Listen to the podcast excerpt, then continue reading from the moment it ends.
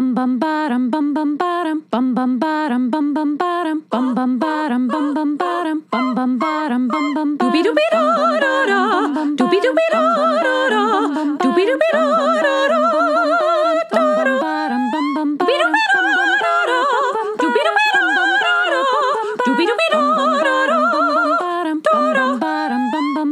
ba-da-da ba-da-da ba-da-da ba-da-da ba-da-da ba-da-da ba-da-da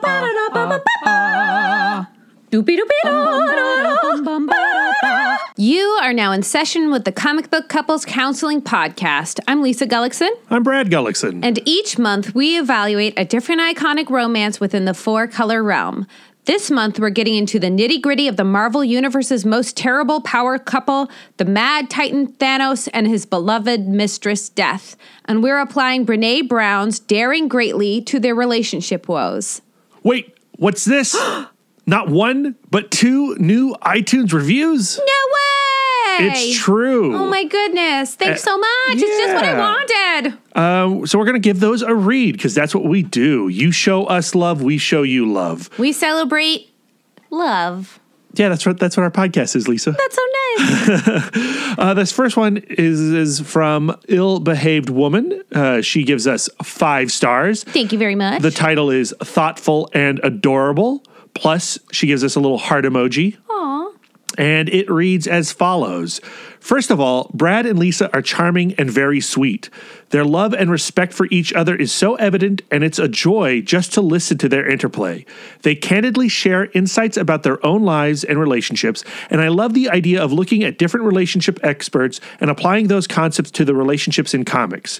It really does feel like relationship counseling and their sex positive dialogue is so open and accepting and supportive.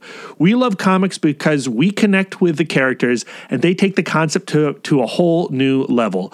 And she writes a lot more and goes into a lot a lot of I don't know if I detail. could take more because it's so wonderful. I just might implode from wonderfulness. Yeah, it's pretty cool. So thank you so much, ill behaved woman. We really I appreciate also that. She also is a f- uh, interacts a lot on Twitter, which is super fun. Yes. And then the second five star review comes from Tessia RB, and her title is My Love Tank is Full. And it reads I just read the Dark Phoenix saga and had some intense catharsis, catharsis, catharsis. It's hard to It's say a that tricky word. because of it. I was feeling around the internet for opinions and analysis on it and landed on this podcast. I just listened to the first episode, loved the five love languages take on Scott and Jean since I'm a church girl, and the book idea always comes up in conversation, though I'll admit I've never read it. Don't have to, it turns out. I cracked up and nodded my head in agreement through the whole episode. I've also been looking for a comics podcast with a balance between male and female voices, so this was awesome. Hope you guys do a Lois Clark episode because they're my comics relationship obsession. They've got to come around eventually, don't they? I was thinking about holding off on Lois and Clark until 2020. Oh, geez. Since we've done Bruce and Selina, and they're just such an epic couple, we can't, you know, use every go to couple on the first year, right? We have to hold back some. okay, well, hopefully Tessia is willing to stick around for that long. I think so. She's only on episode one. Hopefully, she makes it to the Thanos arc. We'll see. But if she does, I think she'll she'll discover so many new and interesting characters, and we will build up the enticement for the Lois and Clark arc when we get to it. Okay, that sounds fair. And I also wanted to point out that we had Apple J reach out to us on Twitter and give us a DM. Uh, they had just listened to our episode uh, last week and wanted to comment on our consent in comics conversation. Apple J wanted to promote their favorite couple, Rogue and Gambit, who apparently had a conversation on consent in X Men 24 on pages 17 through 19. Ooh, nice. I need to wade through my back issues to find that book, but when I do, I'm excited to see how this topic was handled in the early 90s. If done well, that's pretty damn progressive for that era. Oh, yeah, it's way before that uh, consent is tea. If you have not seen the Consent is Tea video on YouTube, please look it up. It's kind of brilliant. Unconscious people never want tea. That's That all you have to remember. A fact. Uh, so thank you to ill behaved woman uh, Tessia and Apple J.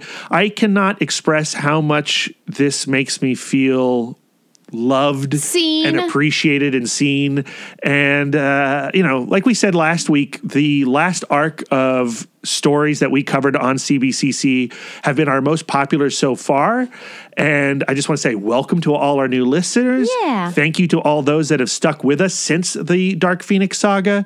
And I hope you are really excited to dig into one of the weirdest and most disturbed couples in comics this week. If this first comic is any indication, very dark. Yes, yeah, yeah, yeah. Very dark. Um, so who are we covering? We're covering Thanos and Mistress Death. Yes. Lisa, Yes. what has been your history with these two characters prior to reading Thanos Rising? Mostly my uh, knowledge of Thanos comes from the MCU universe on in the movies. Sure. Um, no shame. And then when I think death, I think death from Sandman, the Neil Gaiman comic. Oh, a very different death. She's different, but I do have experience with concepts as character. I'm thinking in particular of Silver Surfer hmm, with yeah. the Never Queen and Eternity. Mm-hmm, mm-hmm, mm-hmm. But I don't know if I've encountered death specifically necessarily. Maybe I have, maybe I haven't. I don't think you have. You have not read the Infinity Gauntlet, correct? not as of yet. Not as of yet. To be continued. uh, no. So I think this is really your first encounter with her within the Marvel idea.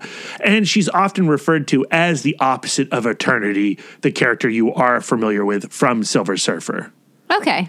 So, just like Lois and Clark, I feel like 2020 will also be our year where we cover Norrin Radd and Dawn Greenwood from that Silver Surfer. Because I love it too much. You love it so much. and I know we, we had this discussion before we started this podcast that you did not want to do them as a couple in the first year of this podcast because you wanted to build our own podcast skills up before we tackled two characters. My you love favorite so much. couple. Yeah, I want to be at peak podcast. Yeah, so we will return to Eternity and the Never Queen in the uh, not too distant future. Let's go with that.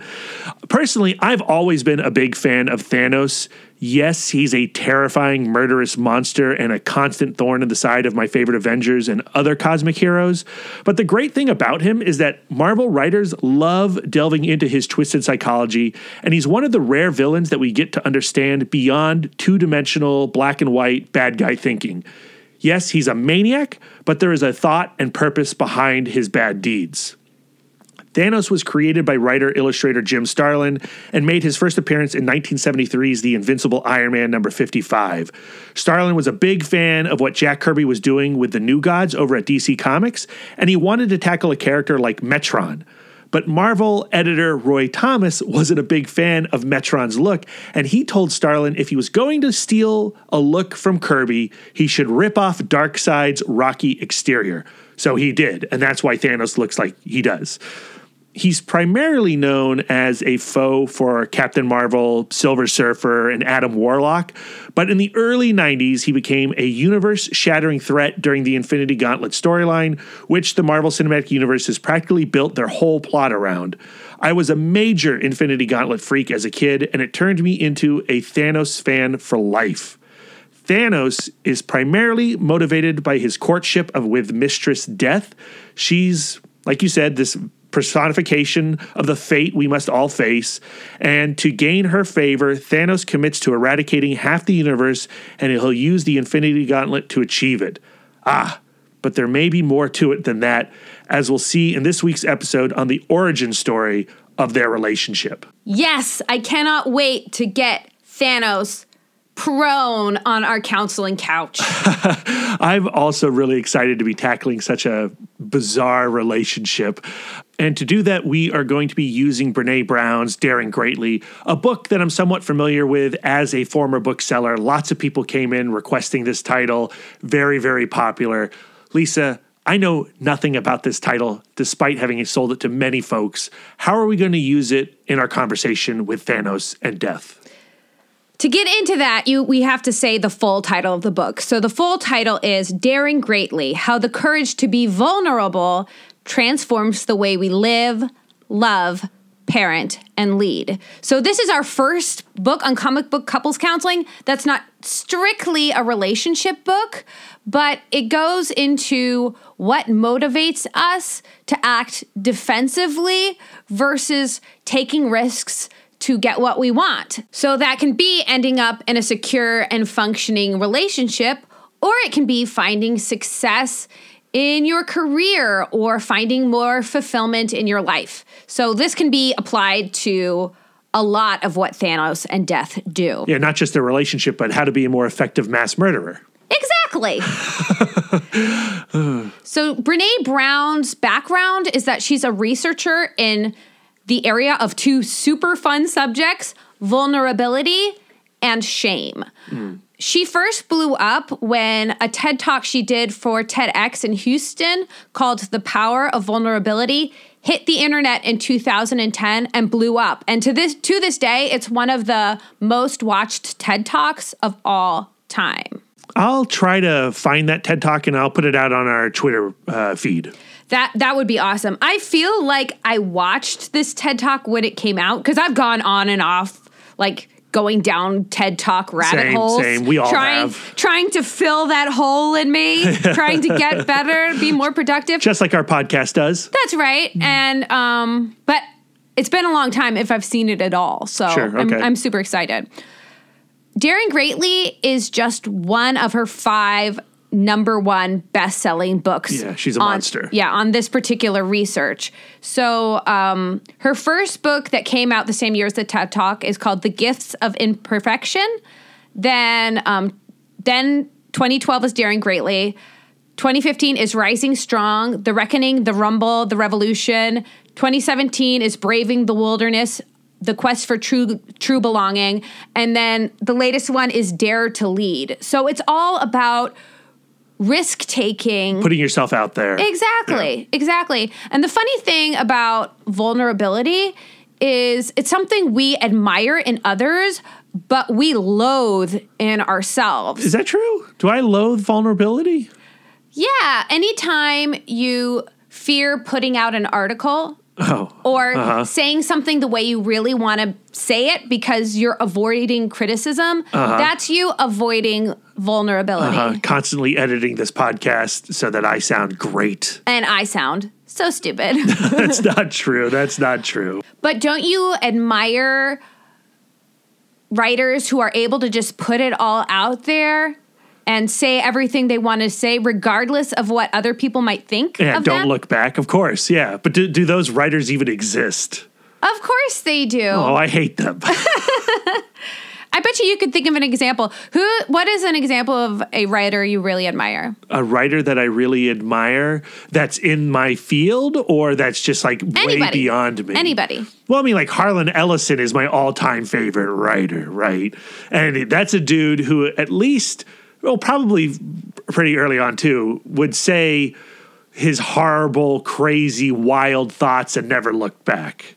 Right, and and and people would either take him or leave him, and he didn't care what you thought about him. That's right. So he was willing to be vulnerable, but didn't let criticism affect him, change him as a writer, which is something you actively avoid sometimes. Okay. All right. Touche, Lisa. The truth is, vulnerability is unavoidable, and choices are going to rise whether we seek them out or not.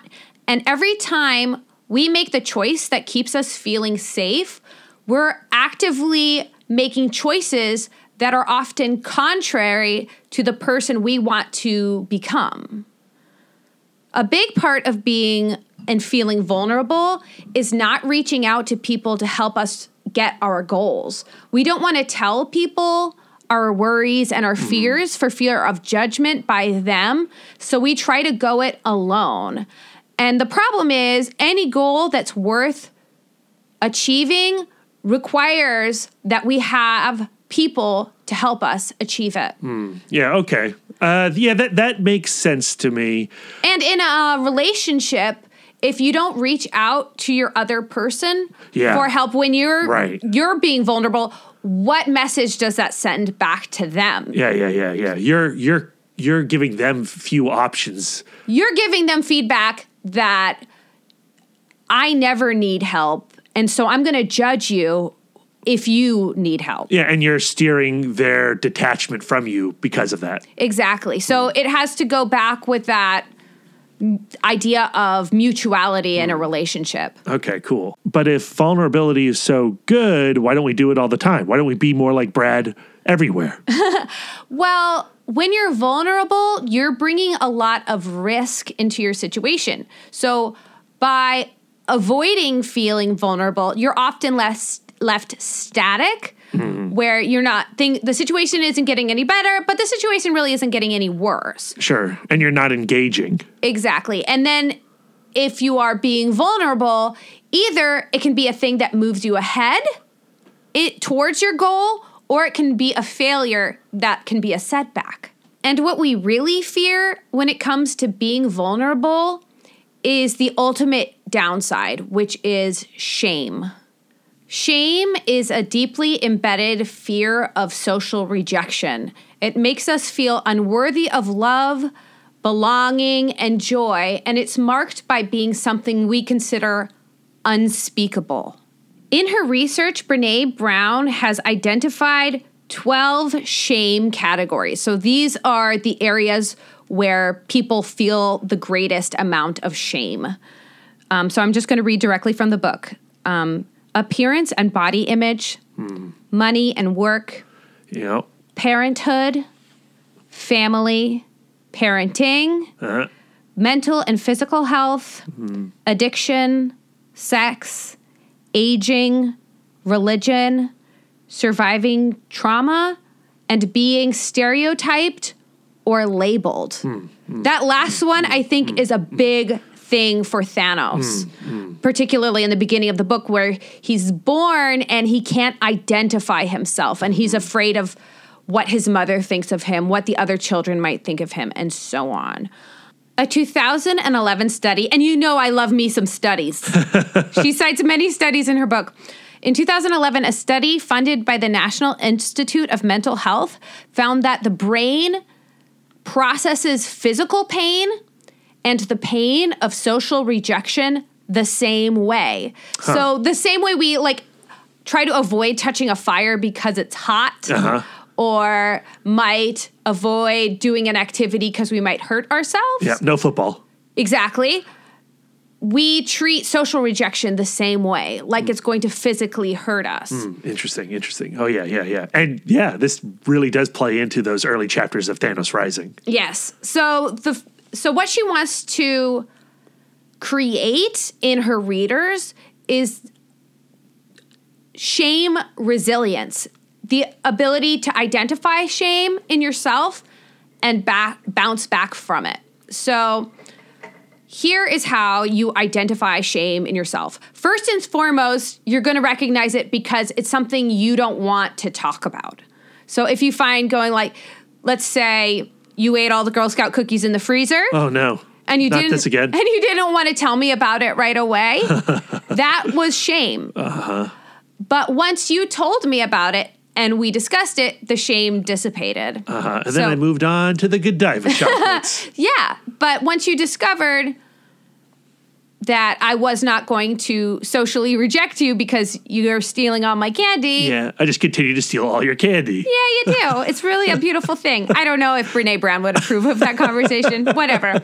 Um, there are a lot of similar emotions in ourselves that we might confuse with shame, um, particularly guilt, uh, humiliation, and embarrassment. So um, there's a kind of quick rules of thumb for each of these emotions to go, is this guilt or is this shame? Okay. Is this humiliation or is this shame? So first you have to listen to your self-talk and analyze it. Let's go category by category. Okay. So the first category would be shame versus guilt. So shame is when your self-talk is I am bad. I'm a bad person for doing something versus I did something bad. So shame is I am bad, guilt is I did something bad. Actions from guilt encourage you to be a better person because you acted in a way contrary to what you believe your values are. So you ate the chocolate yeah, cookies uh-huh. from the freezer. Uh-huh. They were Samoas. They were Samoas. And you thought, oh, I did something bad. I ate the cookies without telling Lisa about it. That's contrary to my values. I am not a cookie thief. I will go to Lisa and I'll apologize. Yeah. Is that That's what happened guilt. though? That's not what happened. What happened was this you ate the cookies. Uh-huh. You go, I am the kind of person who cannot control himself when it comes to cookies. Uh-huh. You feel shame.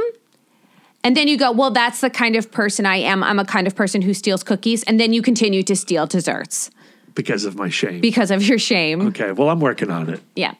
But if you go, like, you can turn that ship around and go, I am not the kind of person who eats a box of cookies. I'm going to act differently in the future. Therefore, you're like, you're not judging yourself. You're judging the action and going, next time I'm going to do an action that aligns with my values. All right. So I'm not doomed to a life of shame. God. Right. it. Guilt is constructive and shame is destructive and a poor motivator for changes of behavior. All right. Well, we'll see how uh, the future Samoas fare in our freezer. There we go. So the next category is shame versus humiliation. So shame makes you feel like you deserved being publicly shunned or whatever. And humiliation, you go like, well, I deserved better than that. So, like me talking incessantly about how you ate my Girl Scout cookies, even though you know that they're seasonal and I cannot get them all year round. Um, maybe you think that you deserve better than me to publicly humiliate you on a podcast. Too late. But if you feel shame for it, you go, well, I deserve to be publicly flogged because I'm a bad person. Ouch. Yeah, so that's shame versus humiliation. And then um, what I really think you feel about the cookies thing is embarrassment. So j- shame versus embarrassment. When you feel shame, you feel like you're the only person who would do such a thing. Like I would be the only person who would just eat all of my partner's cookies, regardless of what I think her cookies needs and wants are. Like I'm a bad person. Um, Embarrassment is when you tell this story, other people go like, "Oh, I get it." So embarrassment makes you feel like other people can empathize with where you're coming from, and then the empathy makes you feel better and makes you feel connected to people. So shame makes you feel disconnected and want to draw inside yourself. Embarrassment makes you feel connected with others who because everybody's had a similar experience. All right. I think I think you I think that's accurate. Embarrassment. Yes. So, in relationship to Thanos Oh, rising, Yeah, let's get it off of uh, Brad's uh, uh, sh- vulnerability and bring it over to Thanos. Yes, I should have used examples from my own life. That would have been the more vulnerable Brene Brown thing to do. It's just you put the cookie thing on the table. I did, I did because I'm embarrassed. We could do a completely like redo of this conversation. We can talk about something terrible I No, did. no, no, no, Nothing no. comes to mind. No, no, no. Let's keep going. This is all accurate. Okay. What it comes down to is that death uses Thanos' fear of social rejection and shame to motivate him to act in a way contrary to his innate values. So he goes from being a sensitive artist who's interested Right. in intellectual pursuits to a killing genocide machine. Yes, yeah, yeah. Okay, all right. Well, let's get into it, shall we? Let's get into it. Thanos Rising was a five issue miniseries written by Jason Aaron and illustrated by Simone Bianchi and published in 2013 as part of Marvel's Marvel Now relaunch. Uh, the plot is kind of typical coming of age story, but featuring that mad titan, Thanos. We begin on the Saturn moon of Titan. We meet him at his birth, where moments after Sui-San, his mother, delivers this purple mutant child, she grabs a doctor's scalpel and attempts to murder the baby. She's stopped by her husband, the Eternal, Alars, and she's imprisoned in a mental institution. Thanos grows up in school. He's the smartest kid around, and he's a talented artist as well. Unfortunately, he does have a preoccupation with death and prefers to sketch corpses to other still life studies. Uh, one day, while he's out playing with some kids, he is trapped in a cave collapse. When he learns that the other children are killed and that their bodies were chewed on by titan lizards, he plots his revenge on the scaly creatures. From their deaths, a whole history of murder begins. That's due in part to his relationship with another unnamed child, but we know as a reader that she's death. Although I got to ask Lisa, did you know right from the get go that that kid was death? I guess based on we Yes, reading context. into this podcast. Yeah. Uh, but it's it's a, a, a version of death we have not seen before in the Marvel universe, uh, appearance wise. Okay.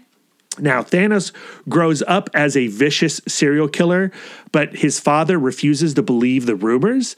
Uh, he, you know, Thanos leaves Titan, he explores the galaxy, sires countless children with countless alien women, and eventually becomes bored with his pirate lifestyle. He returns to Titan and finds death all grown up. Uh, he demands her love. She demands his loyalty. He must kill all the babies he sired and all the mothers he sired them with.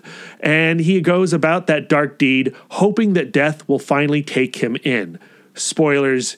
Yeah, right, Thanos. Right. Now, the book actually begins in the present with the word now, and we see adult genocidal Thanos, as we've always known him, return to Titan to the ruins and visit his mother's grave.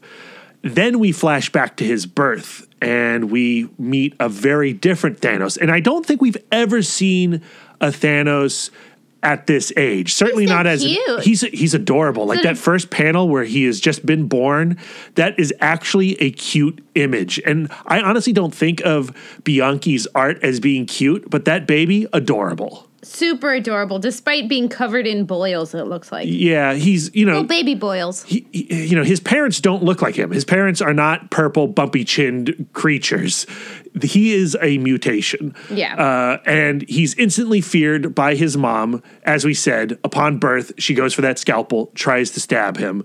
Um, but I, I want to talk about these early early years because this is what is so unique about this book and what it was like for child Thanos in the world.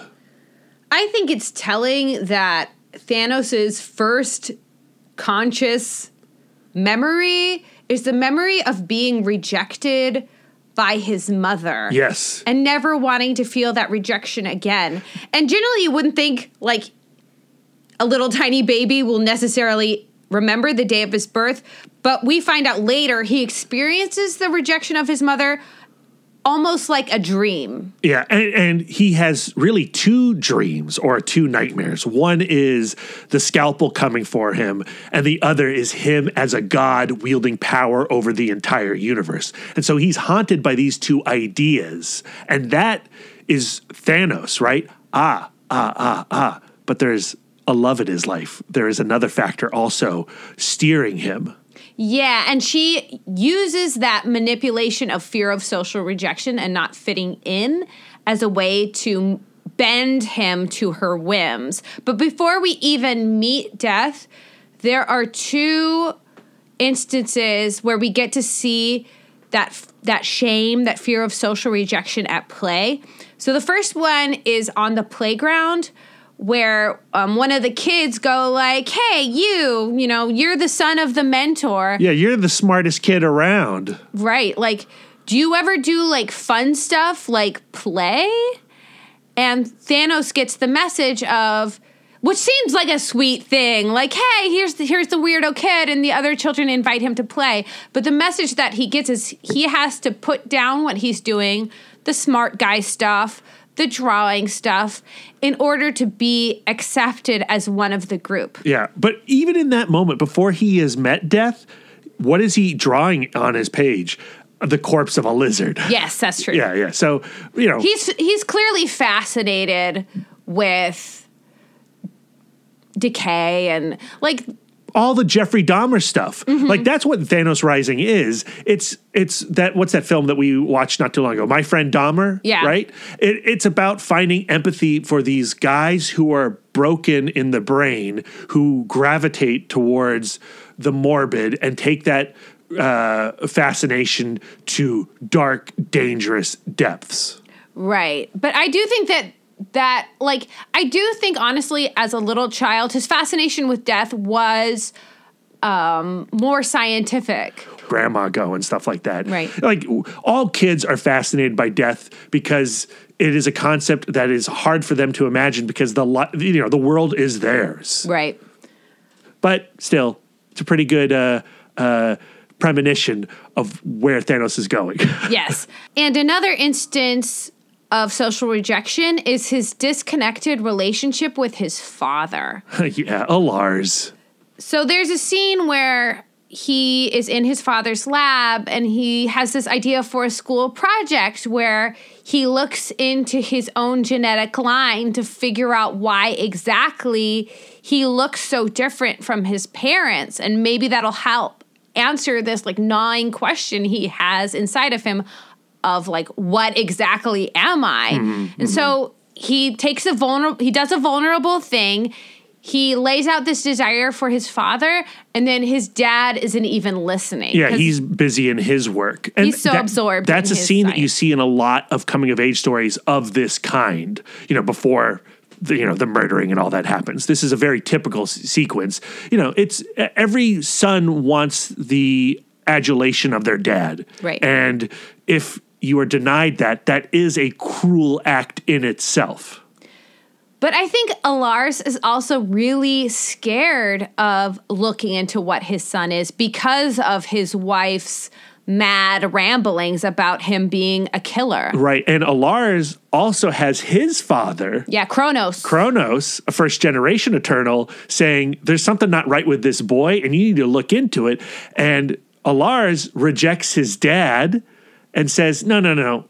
I, I know what's going on with my kid. You don't worry about it. Meanwhile, all of Titan is whispering about what is going on in the basements of Thanos' world. Right. In uh, Daring Greatly, Brene Brown cites two studies that prove when you believe that you're invulnerable, like Alars believes that Eternals cannot be murdered, for mm-hmm. example, mm-hmm. And believing that you're invulnerable actually makes you the most vulnerable. Yeah, yeah, which will bleed down into Thanos later. Right. So one of the studies was in patients who got prescribed a life change, like a diet change or an exercise regimen or maybe something like that.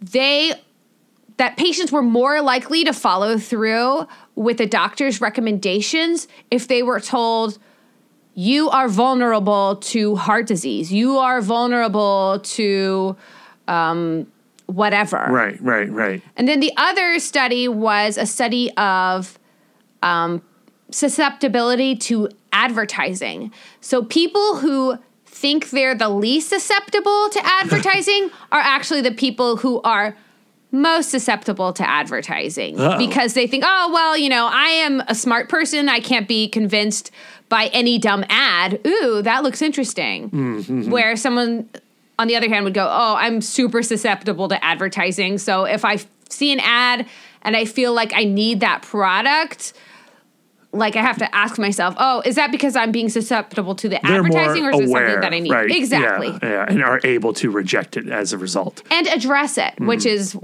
where Alars fails. Okay, so those are the first two rejections, or actually, first three rejections before Thanos ever meets death. Now, what happens when she enters his realm? Thanos first meets death right after he had to do a dissection in science class. Did you ever have to do that?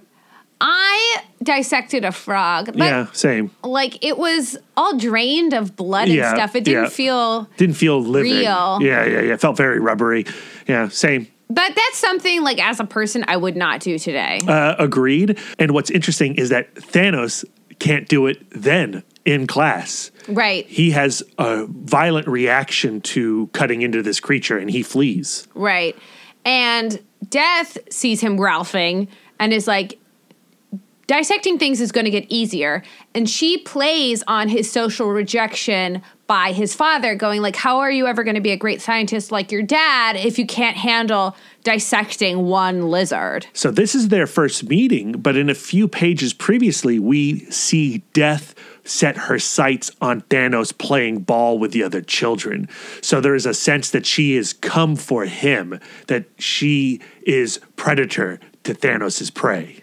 Right. That conversation between Death and Thanos about Alars and what he will think about his son leads directly into the scene where Thanos and the children go cave dwelling and there's the collapse. He is able to free himself from the rubble and follows these lizards uh, towards the light. And what the lizards actually deliver are the corpses of all the other children who were with him. And he sees that these lizards are feasting on these children. Um, he's horrified by it. And what's interesting is that Jason Aaron includes these captions where years later, when Thanos is the mad titan, the genocidal maniac, people will look back on this moment in Titan and believe that Thanos killed those children. And while that's not true, it is a huge turning point for him where he is actually enraged towards the lizards for feasting on the flesh of his friends. And the desire that he has in himself is to seek punishment, to exact justice upon those lizard creatures. But the exacting justice was not his idea. It hmm. was a suggestion by Death. Right, right. But Death did notice that, you know, Thanos, he collected one of these little lizards and he put his little tiny kid mitts around its neck and he couldn't bring himself to squish the lizard. And that's when Death comes in and says, like, you know, quit being a baby, do what you got to do. Right. But that is the first time that Thanos and Death are inextricably linked.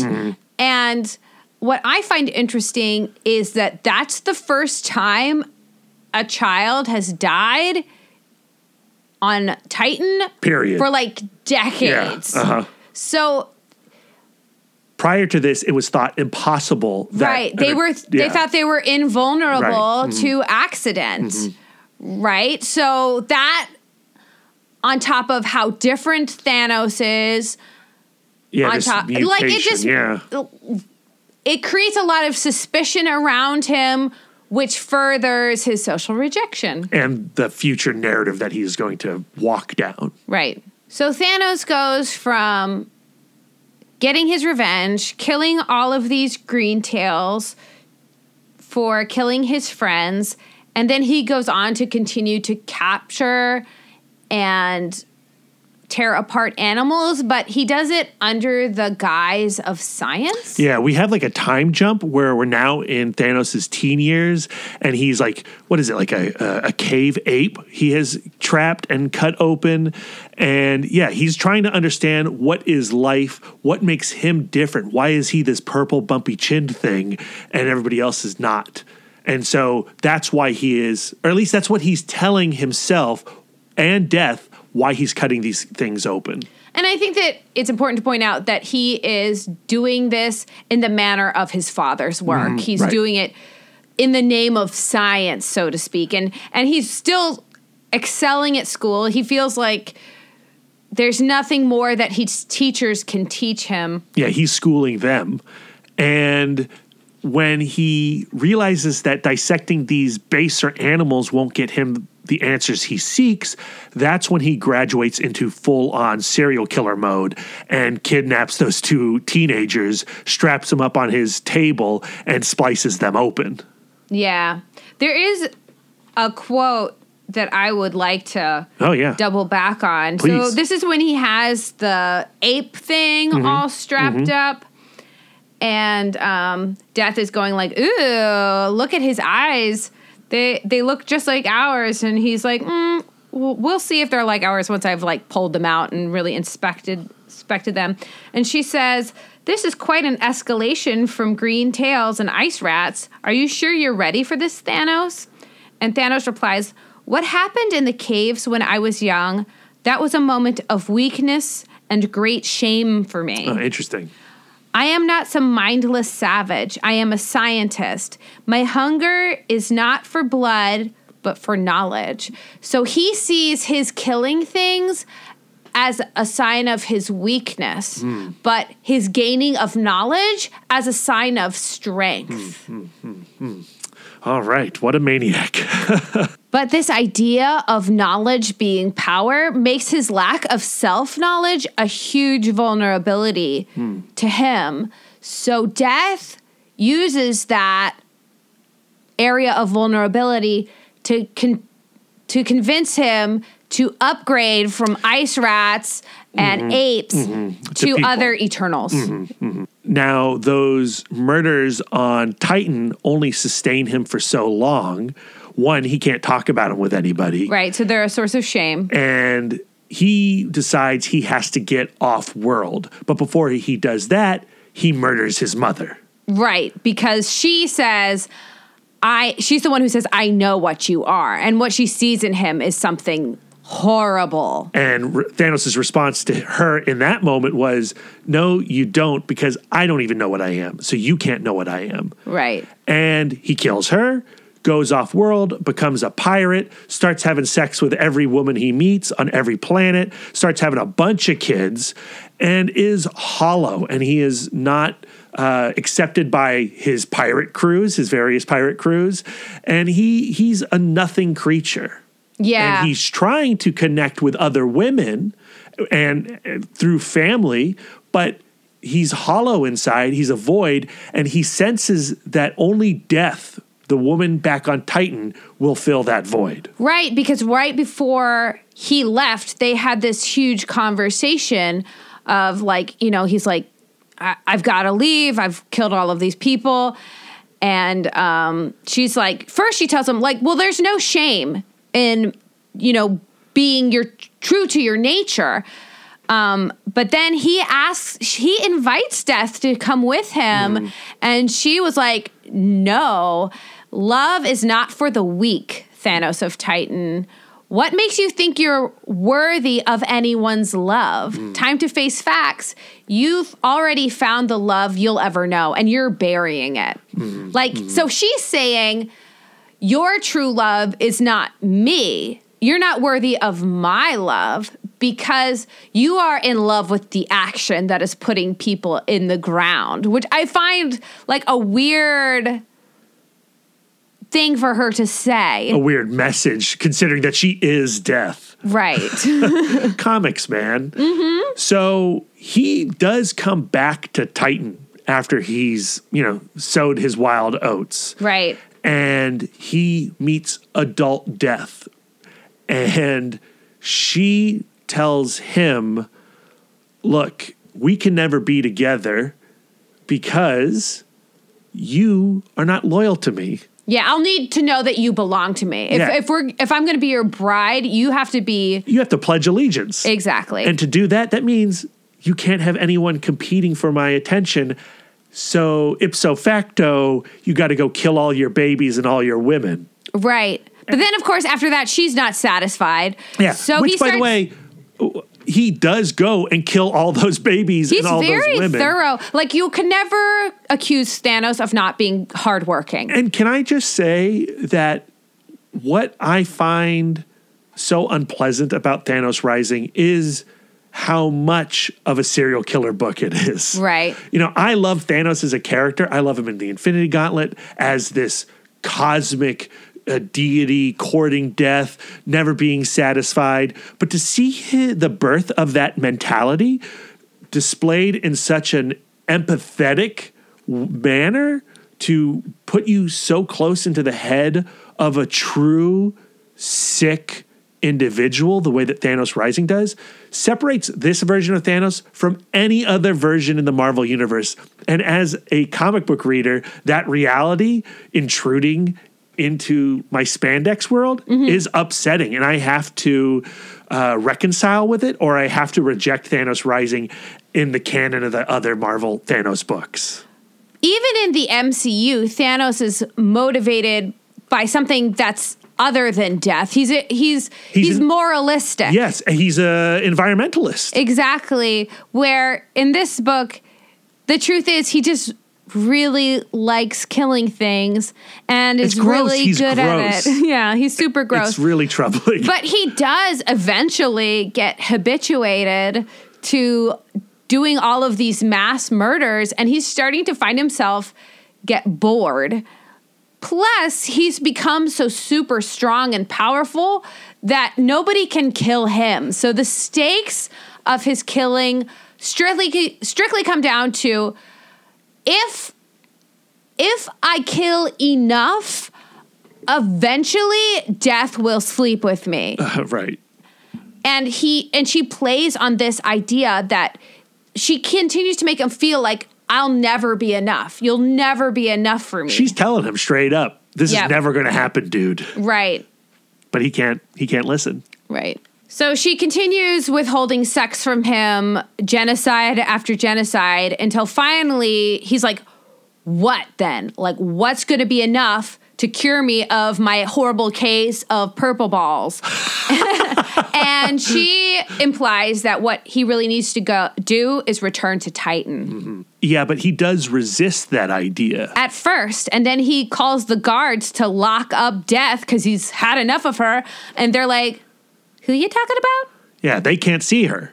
and thanos finds out that he is the only one who has ever seen death Right. And there's a few panels where we go back in time and we're with child Thanos and we see uh, Death interacting with those girls who are watching Thanos play ball and they're actually not talking to her. right it's very sixth sense Yeah, it, it's interesting. It, it does bring up the question is death real? Is death an entity like eternity in the Silver Surfer comics? Or is Thanos crazy as depicted in Thanos Rising? And Jason Aaron doesn't really answer that question.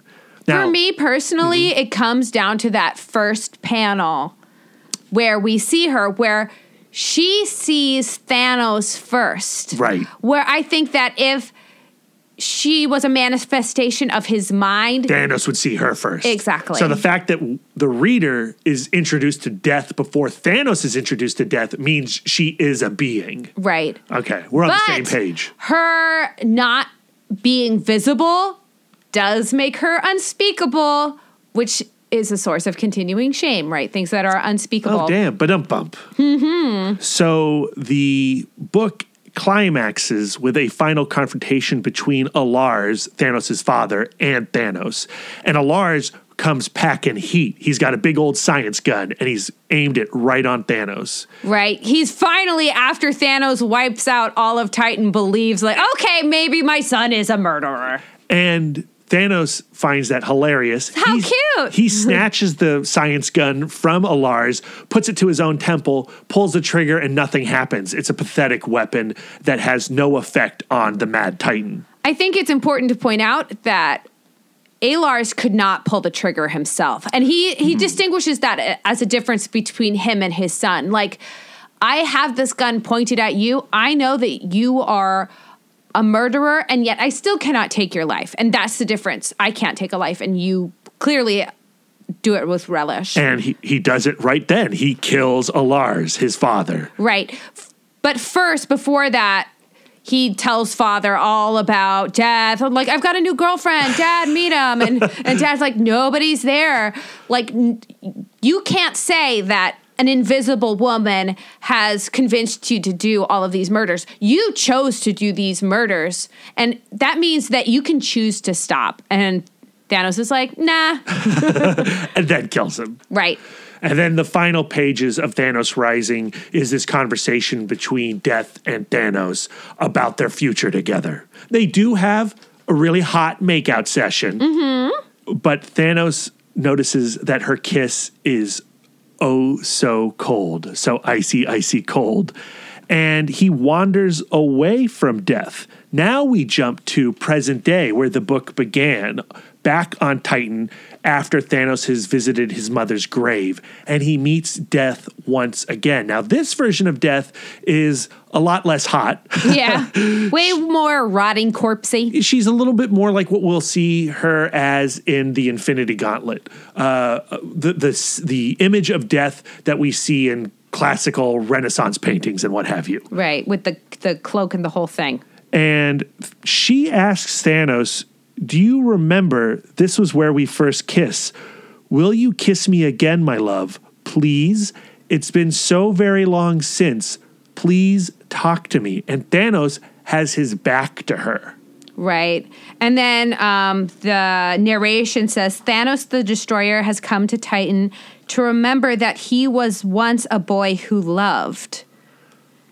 And that everything he has done since, every world he has conquered, every dark miracle he has conjured, every life he has taken, he has done so alone. So now his relationship with death, he really thinks that she does not exist. It was a manifestation of his own mind and therefore a continuation of his shame Yeah, and completely alone, lost, and, disconnected, disconnected. which is humanity's greatest fear. yeah, Not humanity, he's not a human, but you know, like, sentient beings' greatest fear. that's right. yeah, okay, Thanos Rising, Lisa. Did you like it? I loved it. I found it fascinating. I didn't really, I kind of liked the serial killer glimpse Uh-huh. into Thanos' mind, this idea that he can be an empathetic character. Yeah, I'm really conflicted over it, right? Uh, you know, it's it's almost like they brought too much humanity to my favorite villain, which is absurd to say, and I hate saying it on this podcast. But the Thanos that I love, the Jim Starlin Thanos, who is so caught up in his philosophical nonsense, um, it- it's hard to see him vivisect- as a tool. As a tool, He's well, a tool for death. I don't necessarily mind that. To me, it's hard for me to see him literally vivisecting creatures. Mm. You know, to really put the language of serial killer cinema and true crime into Marvel Comics, into Thanos' worldview is incredibly upsetting. It's engaging as hell, and I think the book is great, Mm-hmm. but it makes me feel all kinds of squishy feelings. yeah. It's interesting. I don't know. It's a fascinating way to start this series on Thanos and death, and it's very different from where we're going after this episode. It's going to be interesting to see how like what we've learned about this version of Thanos aligns with these other story right. arcs. Because the last time I read the Infinity Gauntlet was well before I had ever encountered this storyline. Yeah. Yeah, so that's exciting. Mm-hmm. Uh, is there anything we want to say that we learned about their relationship in using Daring Greatly that we can apply to our own lives or what we've we recognize in ourselves? Clearly, there's the Samoa problem that Yeah. I have, and my embarrassment and my conflict between embarrassment and shame and all that jazz. But uh, anything else that you wanted to add to that uh, conversation? I think that it is valuable to see when a relationship with someone else is creating shame inside you as opposed to something more constructive. Like, if there's something that your partner says that makes you act in a way that's contrary to your values, you really have to question does this person love me or is this person manipulating me? Uh, I think that you've gone a long way into connecting Daring greatly to us and applying it to Thanos and death. It's weird to try to find yourself in Thanos and Death's relationship.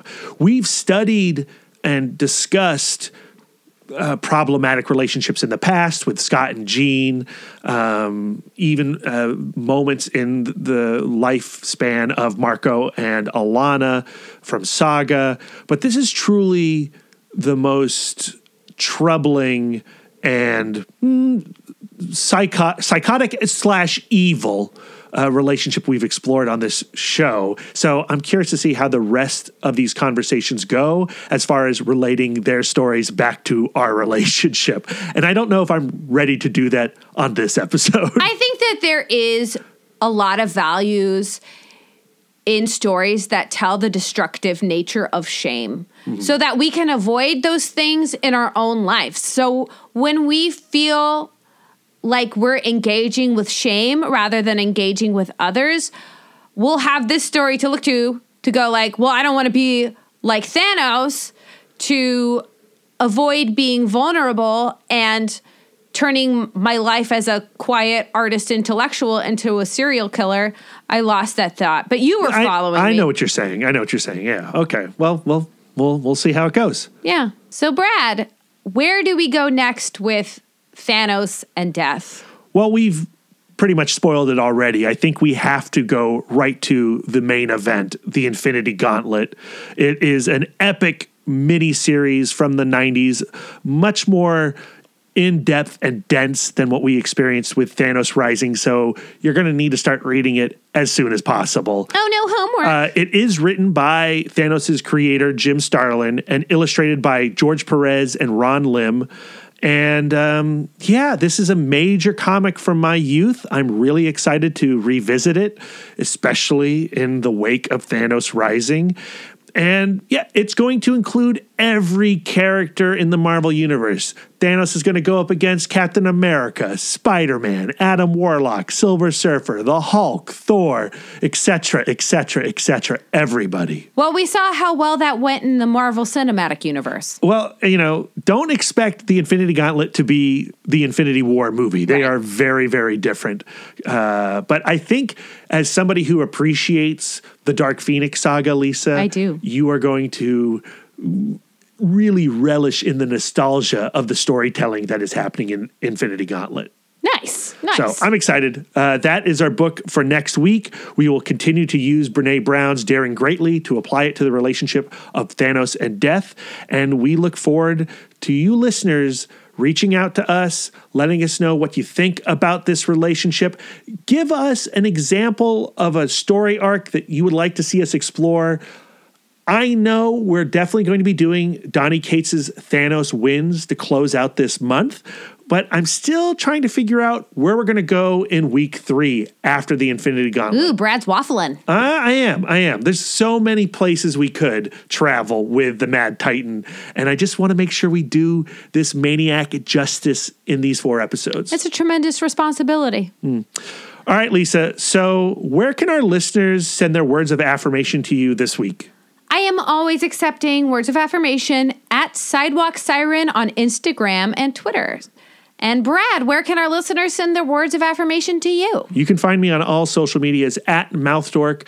Uh, as you're listening to this, I am returning from Chattanooga. I just went to the Chattanooga Film Festival, and I encourage all our listeners to also subscribe to our other podcast, the ItMod Chatcast podcast on iTunes and Podbean, where we are interviewing all manner of filmmakers uh, from the independents to the uh, almost blockbusters, not quite. We haven't reached that realm yet.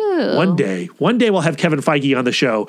But until then, you really need to go back and listen to our Crispin Glover episode. It is amazing. And we also just talked to Emilio Estevez uh, for his film The Public and A.T. White for his film Starfish. They're all really wonderful chats, and I'm trying to get people to, to spread the word on the ItMod Chatcast. Yes. So there you go. Uh, until next week, guys, keep your love tank full. And your psychic rapport open. Doopy doopy.